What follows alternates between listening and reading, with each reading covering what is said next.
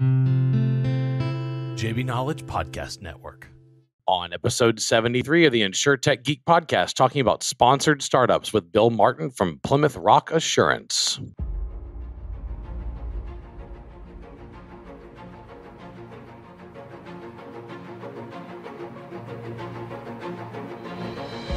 InsureTech Geek Podcast, powered by JB Knowledge, is all about technology that's transforming and disrupting the insurance world. We'll be interviewing guests and doing deep dives into specific tech we see changing the industry. We're taking you on a journey through insurance tech, so enjoy the ride and geek out.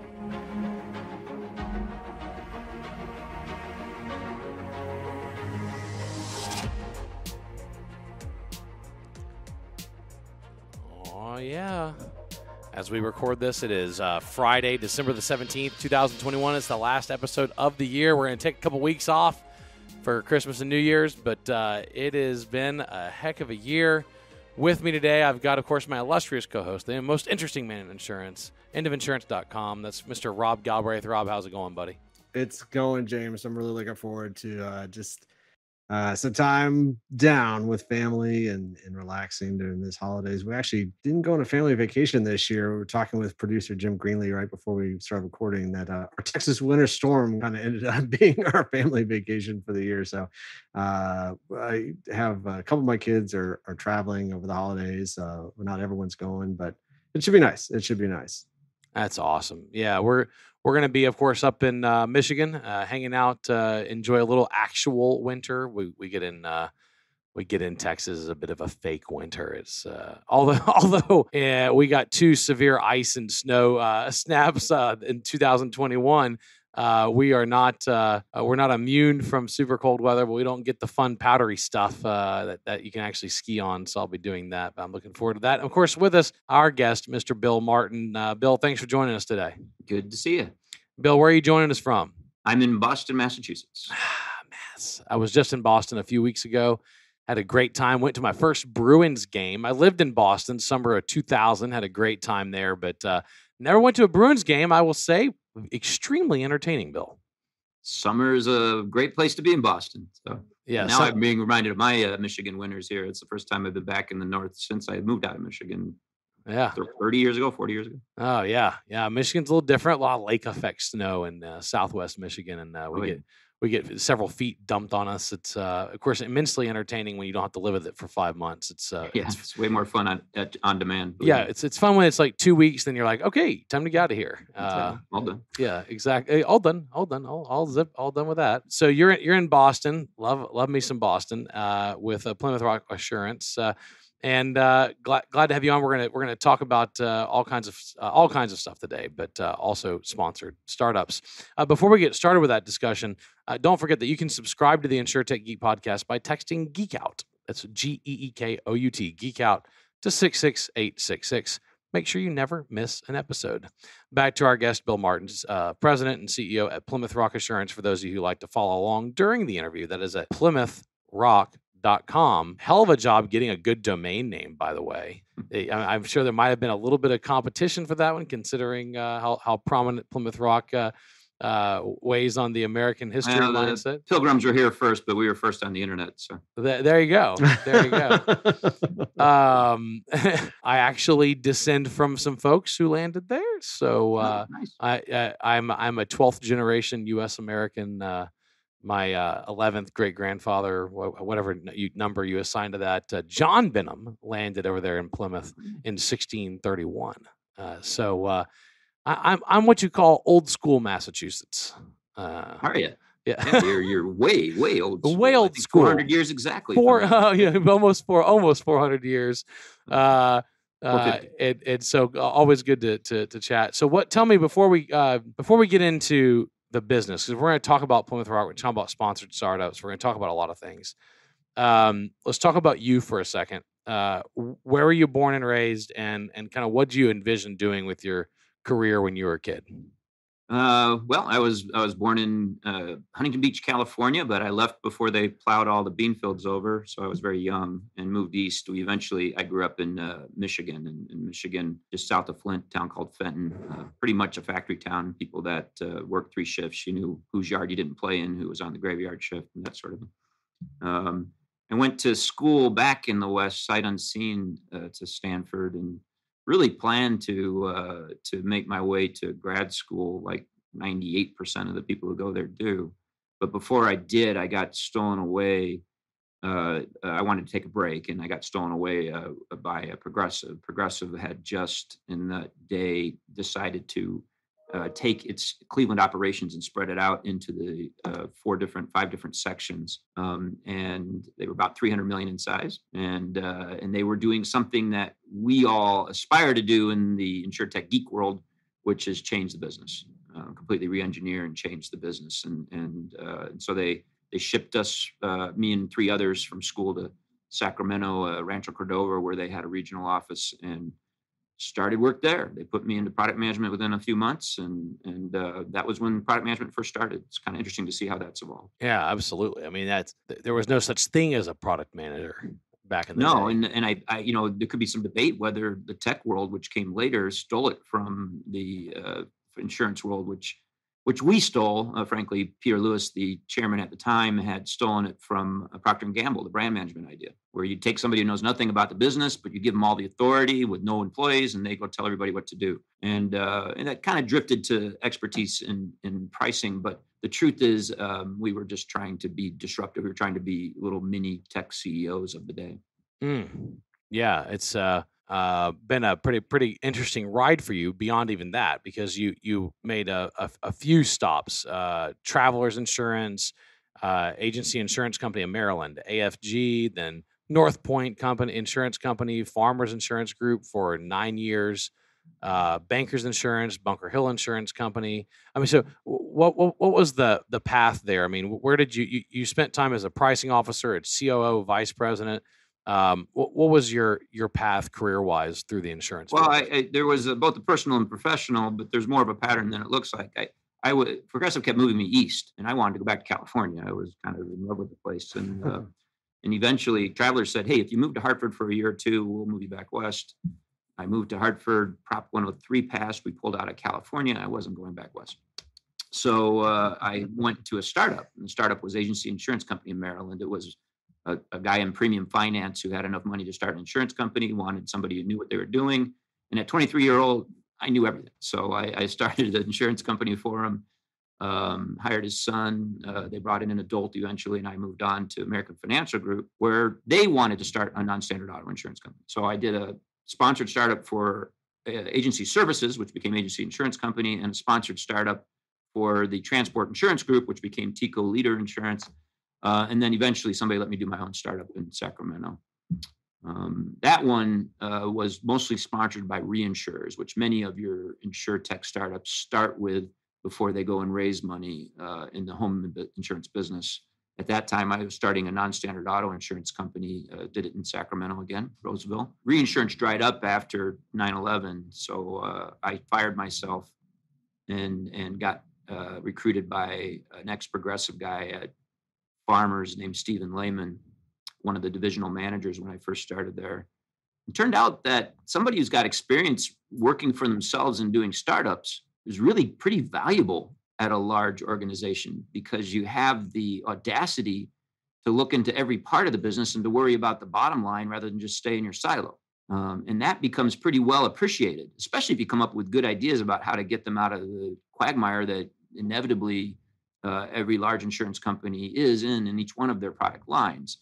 Um, so, so that was a very successful run. I got to run, eventually ran their auto business, which was eight billion dollars, and uh, we acquired a couple companies, Bristol West and AIG Auto, uh, and um, eventually went into marketing so I could help integrate those companies into farmers. Uh, got to be involved with the creation of the campaign you still see today, the the uh, J.K. Simmons professor campaign. Uh, so got to learn the value of marketing in the business just as everybody else began to spend a well, ridiculous amount of marketing. You mean my my favorite song? We are farmers. Bum bum bum bum bum bum. Very good. When uh, Timberlake sang that on the Oscar stage, there were hundreds of us around the nation who were involved with creating it, just jumping up and down, going, "I can't believe it." anyway, uh, we we uh, that, so that was all good. But eventually, at uh, Farmers, I was a senior vice president when I left. Um, I began to get offers to run companies, and uh, I picked one in Florida because I had an idea for home insurance that people weren't brave enough to try in a large organization. It was too dis- it's too disruptive to the existing competitive advantage and risky. No, you risk something in home insurance in Florida and you get the reinsurance right, so you're ready for the hurricane, you can still make a lot of money. And I would argue that most of the successful companies in Florida are because of they're going to hate me for this, or because they haven't had a hurricane that ruined their their performance on the non-cat that revealed that they really weren't that good in insurance pricing on the non-cat side, non-catastrophe side. So um, the idea was that uh, because the majority of risk in home insurance is related to location, size of home, things you could correlate with the ownership, um, and whether that you didn't really need to ask all the questions we were asking and that was 2011. I want to emphasize the fact that was 2011 because there's at least 30 companies since 2011 who claim they've invented this, and, uh, and I won't claim that I was the inventor, but I was probably one of the first to execute on it at Bankers Insurance in uh, in Florida. Uh, worked very well, worked better than me or the ownership family thought it would. I made a lot of money, and uh, I realized that I had something that should be national. And, and eventually, that uh, a lot of other stories brought me to to Plymouth Rock, where they kind of embraced the innovation and would fund the innovation and give me a platform where I wasn't worrying about you know who's printing the paychecks and what the scent in the bathroom is. And uh, I was worrying about what we're bringing to the market, what we were going to sell that somebody would want to buy. I think a lot of people who run startups uh, think that the important things are things like who prints the paychecks and what building they're in and whether there's a pool table in the other room. It's like, no, really what's important is what did you build something that the consumer actually wants to buy? And uh, until you do that, you haven't really started anything. Well, let's. But before we jump into Rob's question for you, I just want to. I want to hear your definition of sponsored startup because that could mean to our listeners, it could mean a few things to a few different people. So, walk me through what you because you've said that phrase a few times. It's obviously the, the title of the show. Um, walk me through what you mean by sponsored startup. Well, so so you have to be picky, right? I mean, it means that there's another company, one single company that's funding the portion the, the, the business. And and in in ideally, they're also making available to you the resources that they already provide to their existing businesses that you choose to use. I mean, if they aren't giving you the option to choose it or not choose it, then it's not really a startup. No, it's just a divi- uh, it's just a division. Right? That's right in my case, I chose to use a brand name of two very large auto insurance organizations, a direct and an independent agency one, because I could sell into those two books of business much more quickly with the brand name. So I chose the brand name. I've chosen uh, uh, what I would call infrastructure departments like uh, legal and HR uh, and finance. I eventually bring people on to if once I have full time work for them. Um, but there are things that that large companies will buy that startups don't buy um, because they should try they shouldn't buy anyway because they should try to make money uh, early and and so uh, you have to have the option not to buy it yeah gotcha and that and i think that's really important is the uh the attachment strings have to be pretty loose for you to consider it a sponsored startup and not a division of a company right Definitely. is uh you, you have to have autonomy or it's just a just another subset even if you uh even if you create a separate legal entity, if you own 100% of it, they're required to continue running everything by the marketing department of the parent company and and you can't actually conduct the experiment, then it's not exactly the same thing. So it's interesting because I think in most uh, large organizations, the, the the managers have done well, want to get in there and make sure you don't do something wrong, and they take some pride in in reducing risk for the larger organization when actually a startup needs to do the exact opposite. It needs to take a risk that the larger organization wouldn't take on its own. Otherwise, you might as well just do it within the operation. So there, there's you know there's friction there, but this company, uh, very well run by its founder Jim Stone and uh, its president uh, Hal Belodoff at the parent companies, really allowed me to be a CEO and president of an independent company and to do things um, you know that aren't ridiculous, but that are but are uh, um, reasonable risks and, and really kind of in some cases a little bit unreasonable. So you know, I, I remember one time I was telling uh, uh, Jim Stone on the board meeting, I was saying, "Hey, I want to name my claims VP customer benefits VP." Now somebody's going to steal that idea, so now that I have it out there, he says, "Okay, and I'll name you the president of Wacky Names." And I said, "All right, you're right. That's not important. Let's just go do the job, right? Let's go work on the really important things that we're going to be weird about, right? Like like never asking anything more than your address, like trying to make money without using credit when everybody knows credit gives lift to every other single variable. Um, like having tiered commissions in spite of, uh, of a high dependency on high commissions of your biggest channel, of uh, trying to create uh, APIs that that attach to any interface with an address. All these things that nobody's trying because it involves risk that underwriting underwrites out, um, and you do it in the name of a customer experience. Mm. Rob, Bill, so you, you've uh, put a lot out there that are, are great that I definitely want to dive into in terms of your innovation at, at Plymouth Rock Assurance and, and what you're doing. So lots of breadcrumbs there. But before we dive into the specifics of of how you're innovating, I do want to stay with this theme of innovation from within a larger corporate environment. And uh, you've seen it on both sides now. You've done it within traditional companies. You mentioned uh, Progressive, which is definitely one that I admire. And, and we were talking uh, prior to recording about I know for many years when I was at USAA, we were going through all the progressive filings and trying to understand how they were calculating certain rates and how they were uh, handling certain types of expenses. And, and we adapted the product management model, which we had never had. And, and so there's a lot of blatant ripping off, which is actually probably right the sincerest form of innovation.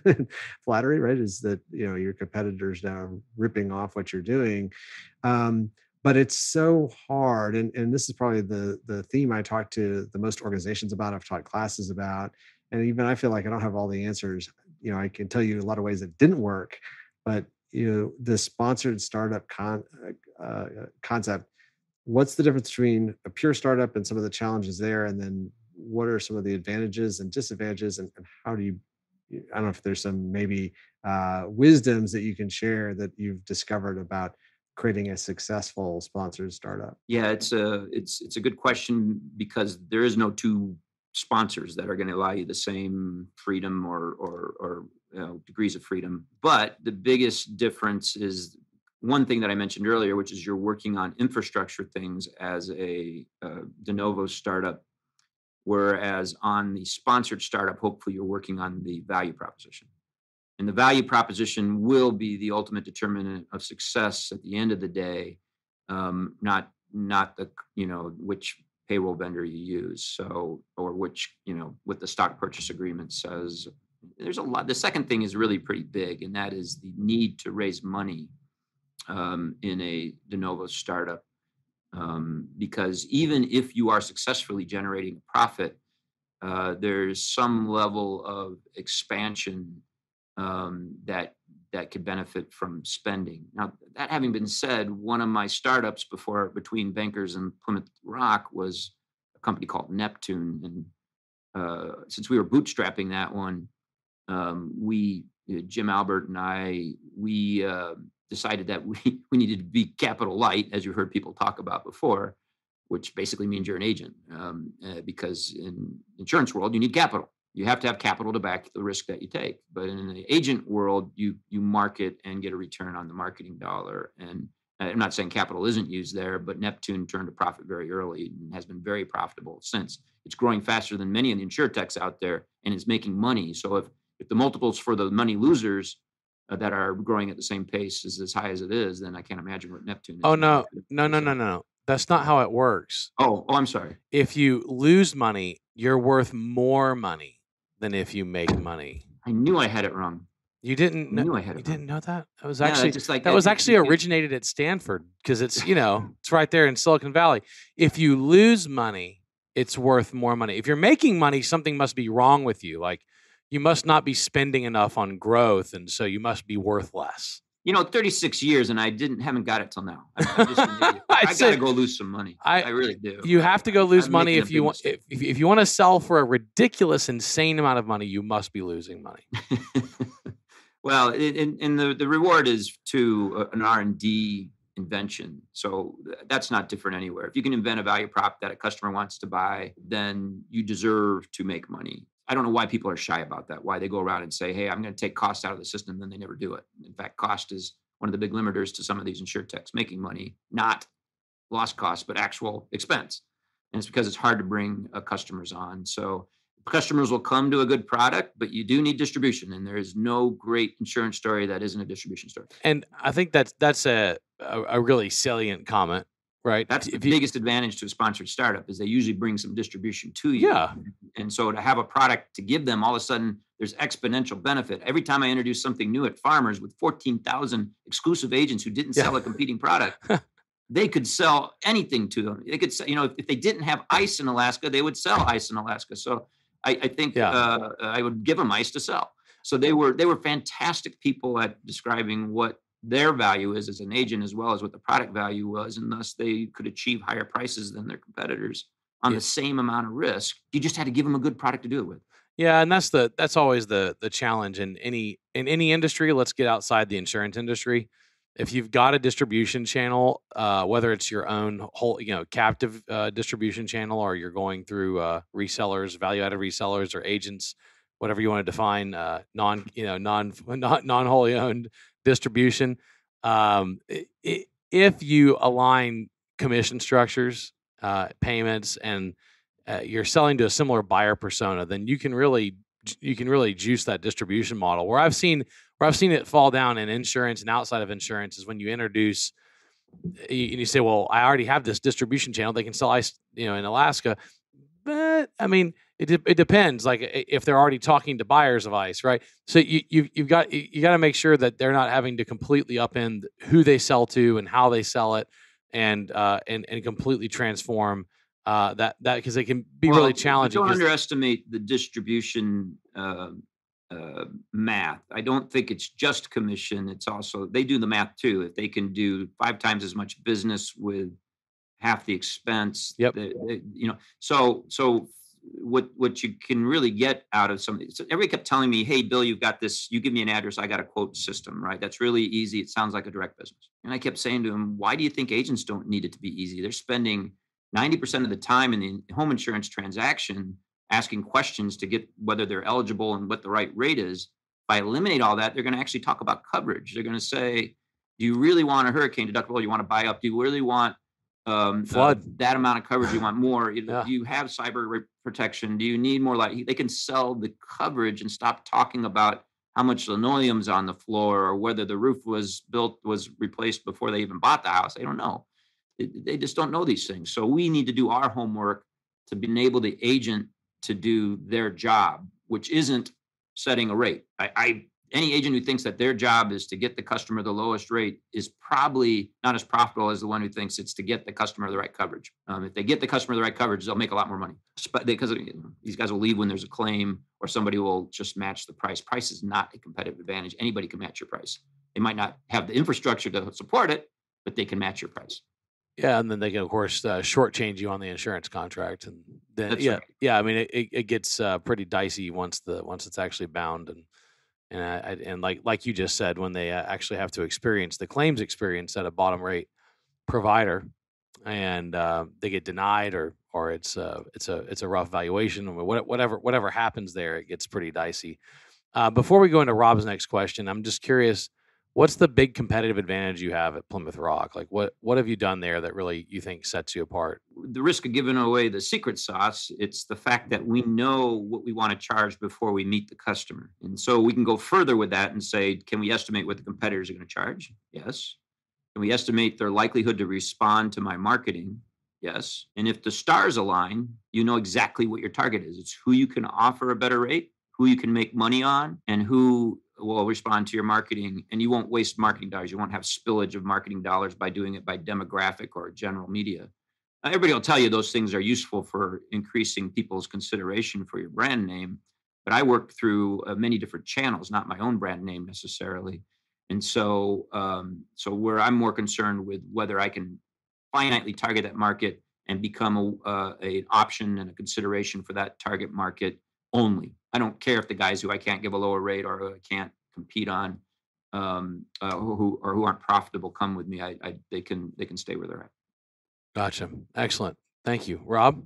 So, Bill, I, you've talked a little bit about some of the innovations, and particularly this idea of you know you enter your address, you get a quote, and you don't have to ask all those questions. Um, and, and maybe you can unwind a little bit, right? What enables you to do that? I'm going to presume that there's a, a fair bit of third-party data. There may be some API integration there. So, what are some of the key technologies uh, that has allowed you to make some of these innovations? And then, how do you see um, some of the buzz technologies and, and anything else you might want to mention. So I think of IoT, I think of things like aerial imagery, right? AI and machine learning. So uh, what are some of the technologies that you're using today um, or that may be on your radar that you think um, could really uh, make a big impact on homeowners insurance? So the the uh, every this is one of the huge benefits of being in Boston. Every day um, there is a new advance in predictive analytics.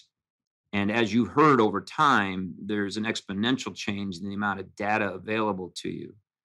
Um, and if my data science group grows as quickly as the opportunities do, it's going to take over the rest of the organization very soon. Um, because the truth is, the traditional modeling and insurance, and even the state of the art modeling, I think everybody's gotten to uh, machine learning now, um, is is being obsoleted quickly. Uh, and so the the this analytical tech is becoming just a lot of fun to watch. You know, homeowners insurance. We used to use generalized linear models to set auto insurance rates, and we're thinking we were state of the art. Well, it turns out homeowners insurance is anything but linear.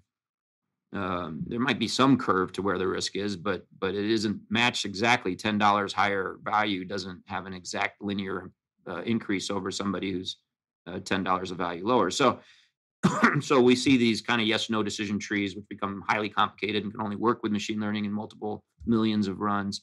Um, and then we see the guys over at MIT working on a whole new predictive modeling technique, which almost requires new systems. Thank God for cloud technology as well, because the, the, they keep up with the new systems and they keep up with the new uh, functions that you can use in, in the machine. So, um, so we're pretty excited about um, about the analytical technology on the consumer side, um, there's always been, and this is true of auto insurance as well, a gap between how much money you save in the time you have the customer and how much it costs to do loss prevention. We know we know what uh, homes will now withstand storms like you've seen in Louisiana, right? Um, you see the pictures of the one home that's still standing with no neighbors, um, and and you and you say, well, why don't we, you know, pay for that for everybody? And the answer is because one policy can't pay. It's it, you know, a lifetime of policies won't pay for the the new roof and the and the uh, cinder block and the elevation and all that sort of stuff. So so the, the that's always been a problem. And IoT is getting closer to serving uh, you know serving that market because it's it's solving the problem by integrating the elements of of uh, of their technology in the house rather than having to be added on and maintained and turned on and and make sure it's connected with the web and so forth.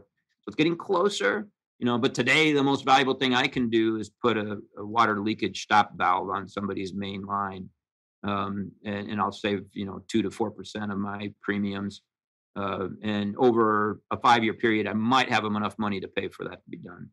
Um, but so there's always been that little problem with with in-world tech. So you can reward the customer's investment in it with a lower rate, but you won't necessarily pay for the tech um, and that's that's always been a, a, leap. So we do facilitate. We do spend a lot of time offering services and facilities for people to be able to uh, do loss mitigation on their own.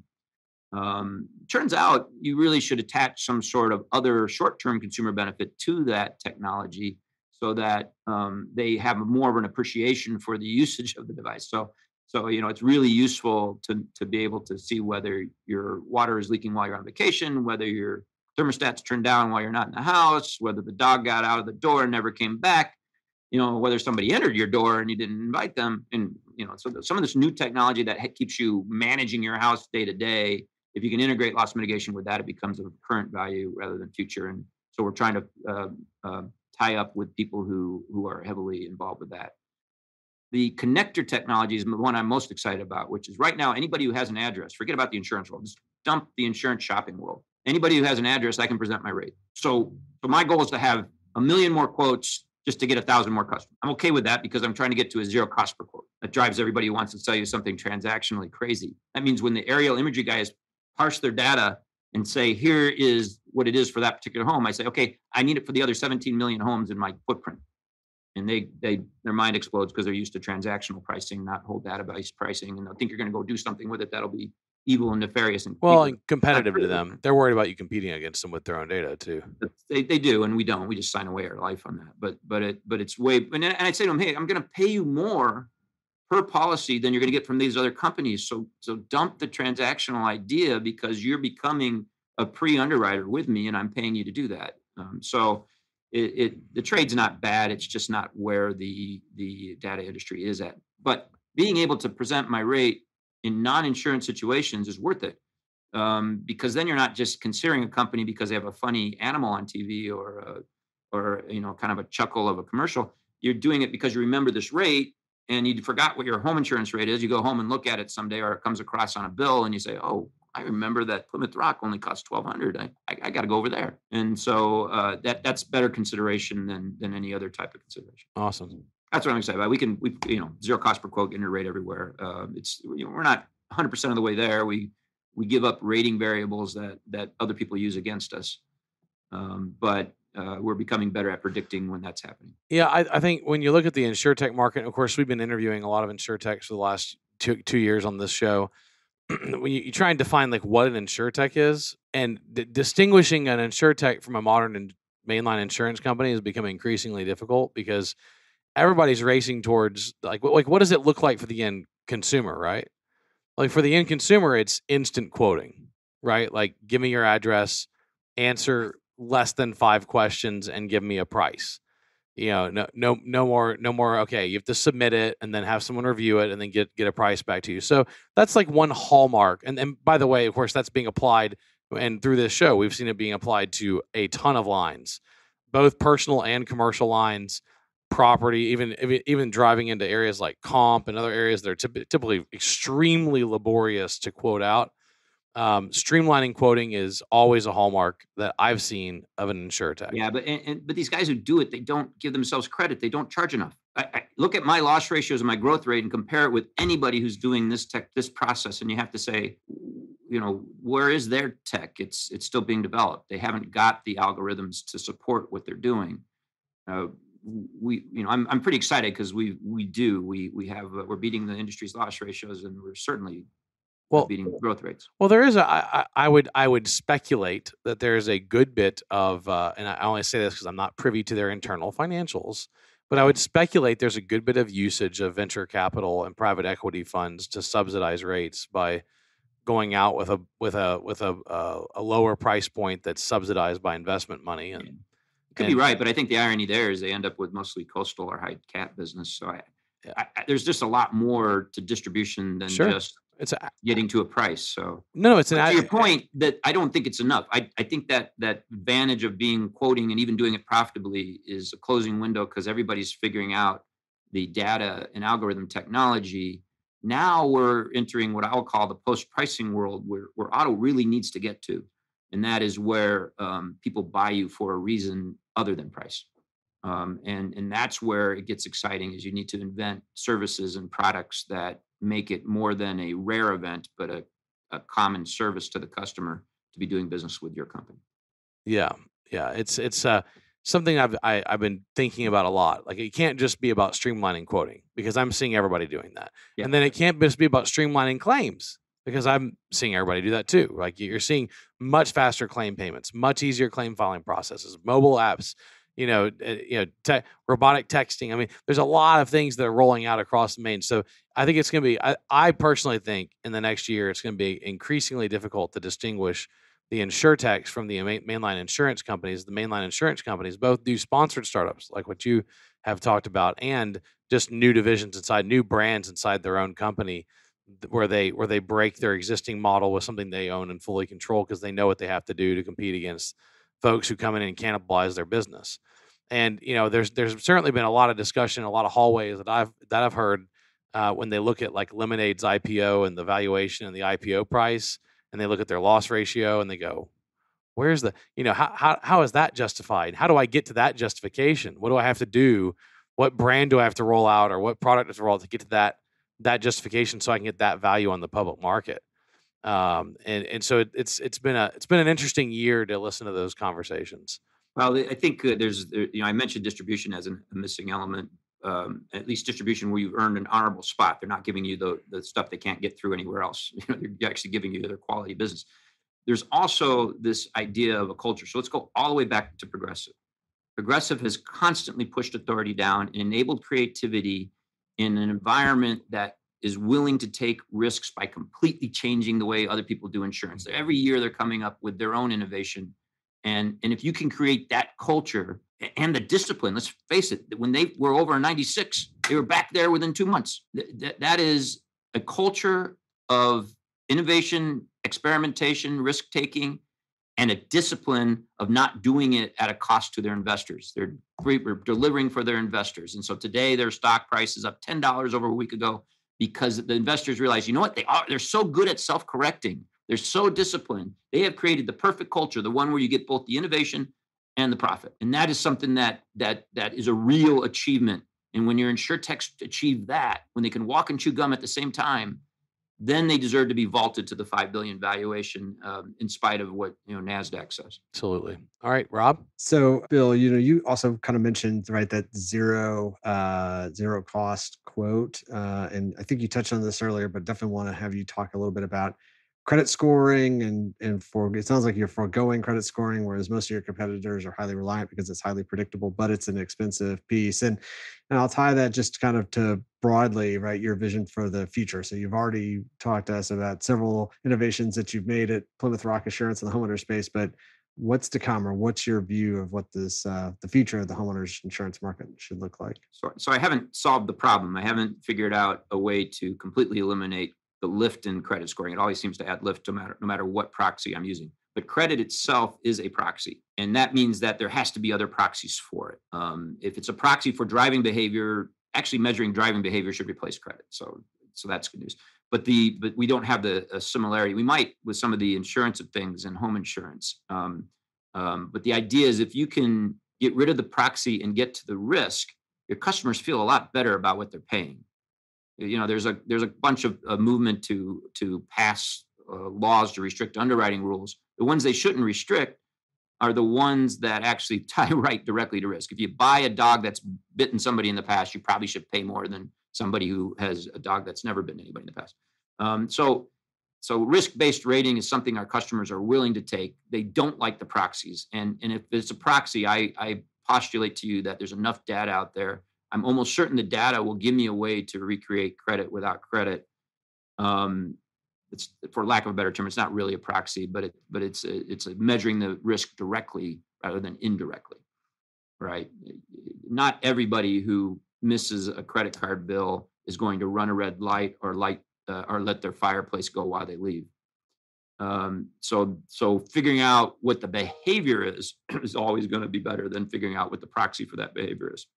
So that's our obsession. That, but I haven't gotten rid of it entirely. I, I do use it in a couple states, and I experiment with different levels of use in other states. Um, but in our world, it is getting smaller and smaller and smaller. So if somebody comes to the conclusion, we can't because we don't collect this data. But if somebody comes to the conclusion that this is somehow discriminatory and they want to get rid of it, we're we're ahead of the game. Yeah, I mean, it, yeah, I love that, Bill. Yeah, it's Rob, sorry, James. It's an analytical no, I, challenge. it's kind of like one of those guys who gets on a plane and tries to figure out math problems, you know, and, and that that you know Einstein never figured out. Uh, we kind of try to figure out how to credit. I, I love that, Bill, because uh, it's something that I know I've been preaching for a long time about. Um, you know this this proxy variables that the insurance uh, industry has relied on for for decades, really, if not centuries, right? But yet, uh, you know, taking it to the auto space as you did, right? If I have your telematics data, I know everything about your vehicle, I know everything about your driving, and I've even got information about the roadways themselves and which ones are safe and which ones are, are dangerous, then what relevance is your age, gender, marital status, right, to to pricing your auto insurance? It, it, it shouldn't become relevant anymore because I have all the variables that I need. And that might be uh, collected through sensors, right? And that might be uh, data that was never feasible before, never actionable before, and I was forced to use these proxies. But as the uh, as I can get closer to quote unquote directly observing your behavior as a homeowner, your home's behavior as you know, people don't think of their home as a system, but it is a system and it's a really a system of systems, right? Like your plumbing system, your electrical system, and, and yep. things like that. And so the more I can learn about the behaviors of those systems and and and you know your your actions as a homeowner, I don't need to worry about, well, you know, how many stories do you have or what's the, the age of your home or when did you replace the the, the roof last and, and things like that. That to your point, most people don't know the square footage of their home. They don't know how old their roof is. That's right. They certainly don't know how much it costs to replace it, and uh, and, and, yet uh, they know that they'll save money if they underestimate. It. Yeah. The other the other thing, um, I mean, uh, certainly in in technology, I've been writing uh, software for a very very long time, and we're looking at uh, reporting out of our systems. We've always looked for uh, causality, not just correlation, and I think that's at the heart of a lot of the equity arguments around the use of credit. Um, is that it may be correlated, but is it real? Is there really causality there, and is it fair? Uh, yeah, I had the same issue with the channel discounts. Right, people say, well, you know, you have a separate rating plan for direct versus uh, independent agents, and I always say, yeah, but I don't go up to a stoplight and say, you know, because I'm direct, I'm going to go through the red light and you can stay because you're IA. It doesn't happen. It's not the way it works. So the, the core again, the causation is not there. And if you get to the causation, you're you're going to be way more accurate. To your point. By the way, if you're a coder, you'll like one of the things we do, which is because we have a idea of what we want to charge a risk before we meet them it takes a lot less code. And simple code is one of the things that is a, a, a noose around a lot of uh, difficult code is a noose around a lot of the big companies. They, their systems do so much that one little change breaks 100 things and they have to test away and fix and everything costs a, a million dollars and takes six months.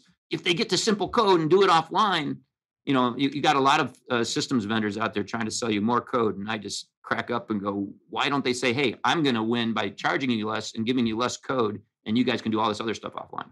Yeah, I mean, uh, I've personally been involved in that. Been building claims software uh, for 17 years, and uh, and uh, certainly policy management software. And when it when it takes a half million dollars in six months just to roll a new line in a new state out, um, you you've got something fundamentally wrong with um, with the with the whole system, right? But it's, nobody's trying to sell you a system that deconstructs that. They're all trying to sell you a system that does more.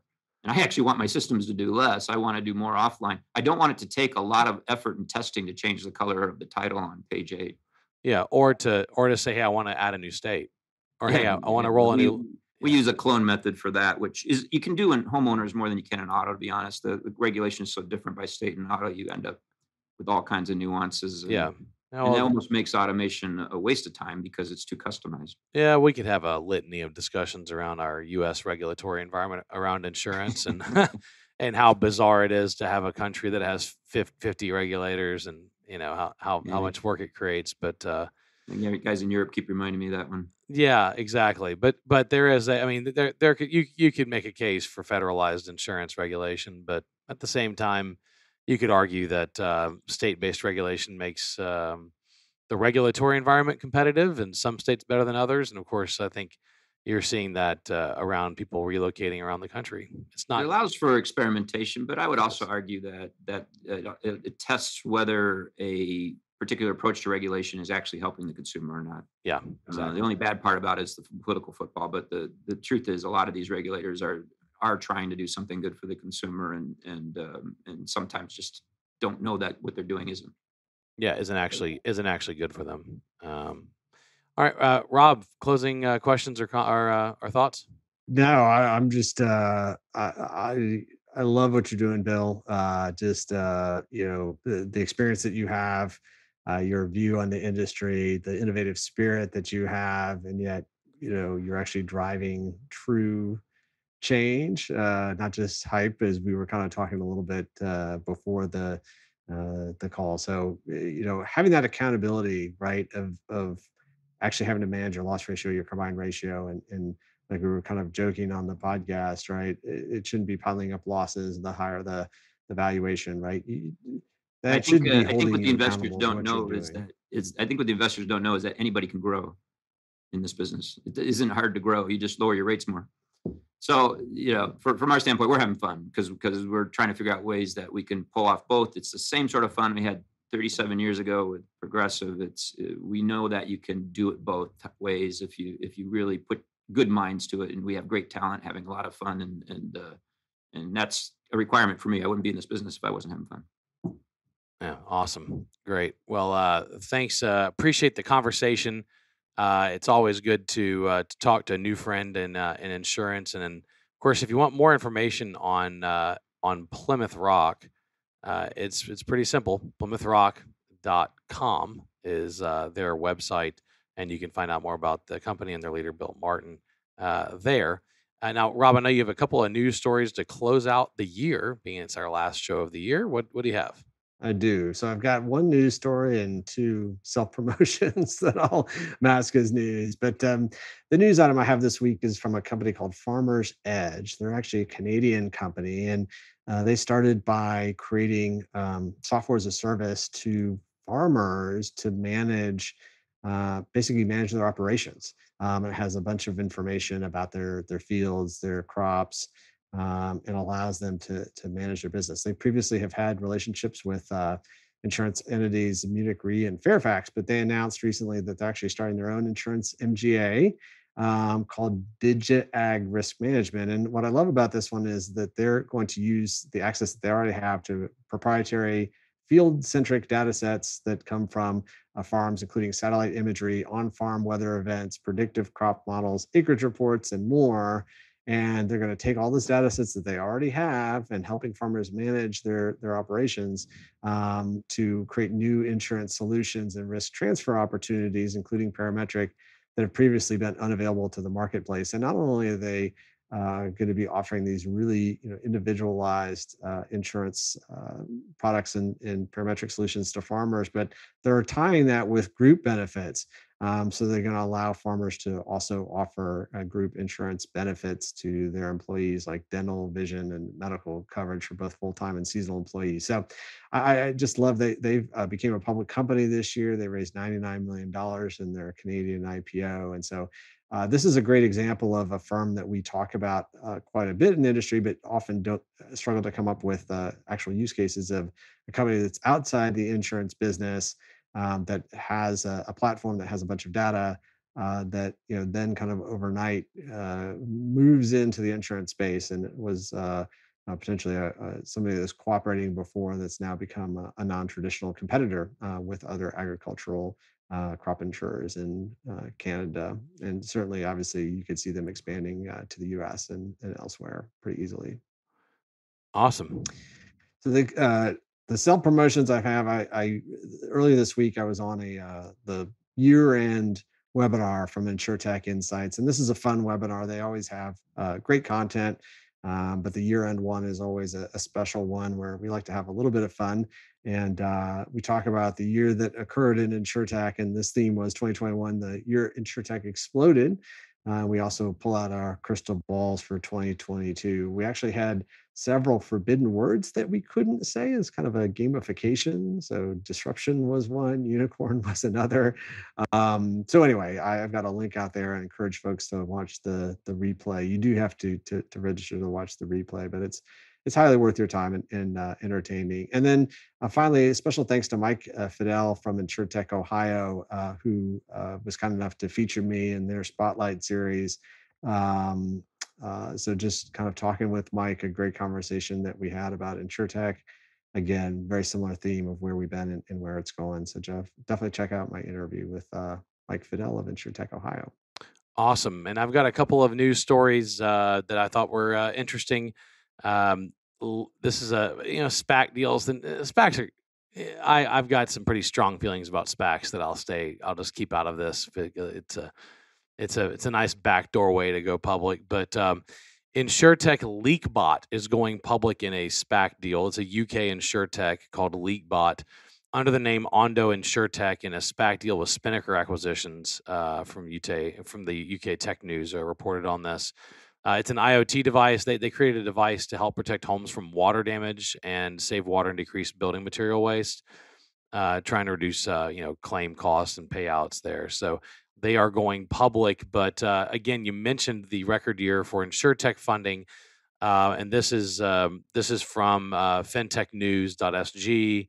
Um, that 2021 was a record year for InsureTech funding as of Q3 2021, more than 10.5 billion billion had been raised by companies in the space year to date, um, and uh, you know nearly uh, 48. This is crazy, surpassing 2020's total of seven billion. So it was a huge, huge passing of 2020's uh, funding. That's from Willis Towers Watson data. Uh, so there was a massive uptick. Some of the largest uh, fundraisers was ACKO in India, ACKO 255 million dollars raised over there. Uh, Bolt Tech, and this is talking about all the Asia Pacific. We don't really cover the Asia Pacific region, but they're raising a lot of money for InsureTech, and then coming over here, Bolt Tech raised 210 million dollars. Digit Insurance raised 200 million. Um, there, you know, Yongbao 156 million. Uh, paid him uh, InsureTech 127 million. Carrot raised 88 million. I mean, it's uh, it goes it goes all over the place. Of course, Australia. We talked about Cover Genius, 72.8 million dollars.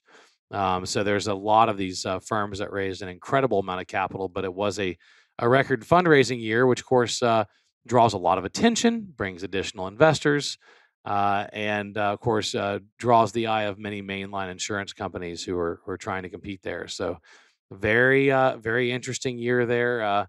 Bill, your speculation? They, are we gonna we're gonna pass that ten and a half billion mark in 2022? I think I'm more concerned with the who it goes to than how much. So I'm yeah. betting it begins to be redirected to somebody who might actually give them something back. Yeah, yeah. I truer words uh, can, cannot have been spoken uh, better. Now, uh, mind you, Bill, I am a hardcore bootstrapped entrepreneur, so I've spent 20 years bootstrapping my own tech companies and selling them. Uh, have not raised capital, so I'm I I have this maniacal focus on profitability um, because I, I, had to to survive uh, from starting this business with five thousand bucks in my dorm room. So uh, I am on the same page with you on this. I'll admit to you, my uh, most profitable venture so far was the bootstrap one. So uh, yeah, I'm a personal profit. Yeah, not necessarily a, a, success for the owner. Yeah, but personal profit. I mean, it's, it's, it's the way it is. I mean, uh, bootstrapping uh, drives a pretty uh, pretty intense mindset, and uh, certainly focuses you focuses your mind when you don't have uh, millions of dollars or tens of millions of dollars sitting in the background and the desire to go IPO and then to ex- exit your shares before you have to prove you can actually make it make money. I mean, that's you know there there there are a lot of companies that uh, their their business plan is raise raise raise exit or raise raise raise IPO and exit our shares before we have to prove it can actually become profitable. I can tell you, um I, I, eat a lot differently since the business got going too. It really helps a lot to fill the fridge sometimes. yeah. Um, so we we we, we once called uh, uh, Neptune Project Healthcare. Yeah, trying to get health insurance. yeah, we just we, we, I didn't we were buying insurance. We couldn't afford it, but we bought I, it. I don't think I could afford health insurance until my sixth or seventh year in business. Is when wow. I finally got a health insurance plan for wow. myself. You were you were playing chicken there. That was good. Yeah, well, you know, when they say put it all, when they say entrepreneurs put it all on the line, they sometimes you literally put all of it on the line. You know, uh, you know, it's uh, do I have enough food for groceries? There's definitely not enough food for health insurance, and you know, can I can I pay payroll? I mean, that's that's the way that it works. I remember it romantically. I don't remember it hungrily. I don't remember it hungrily either. I remember it romantically as well. My, my, uh, it's been been an interesting ride. Well, thank you, uh, Bill, for being our final guest of the year. I really appreciate it, and uh, uh you're a, you're a wealth of knowledge. I appreciate you. Great to great to talk to you guys. And and Rob, it's been a lot of fun doing this with you this year. So thanks for all the wonderful episodes, and uh, thanks for being a friend. Yeah, likewise, James. It's always a blast. And uh, just a reminder to our listeners, we did have a conversation with Jim Albert from Neptunes. That's in the uh, the podcast library. So check that out. And something yeah. you can do in your downtime over the holidays is catch up on older episodes of the InsurTech Geek podcast. Nice. That's awesome. Looking forward to 2022, James. Yeah, same same here. Can't wait. Uh, my my book will finally be out. Oh, it's done with editing. So uh, it's called The Bootstrapped Entrepreneur. It's all about how to uh, how to apply a bootstrap mentality to any business, even if you're funded. And uh, so I, I, took all my lessons learned from 20 years and talked about it. So uh, didn't want to write a book on InsureTech because there's this other guy I know that wrote a really good book on InsureTech that I already recommend to people called The End of Insurance as we know it. So uh, really, really great. Uh, if you want to read that, go to endofinsurance.com. Again, this has been the InsurTech Geek podcast powered by JB Knowledge, jbknowledge.com. It's all about tech that's transforming and disrupting the insurance world. I've been your host, James Benham, jamesbenham.com, with co host Rob Galbraith, endofinsurance.com. Big thanks to Jim Greenlee, our podcast producer, and Kara Dalton Aro, our creative producer. And thank you for joining us. We're taking you on a journey through insurance tech. So enjoy the ride and geek out. See you next year.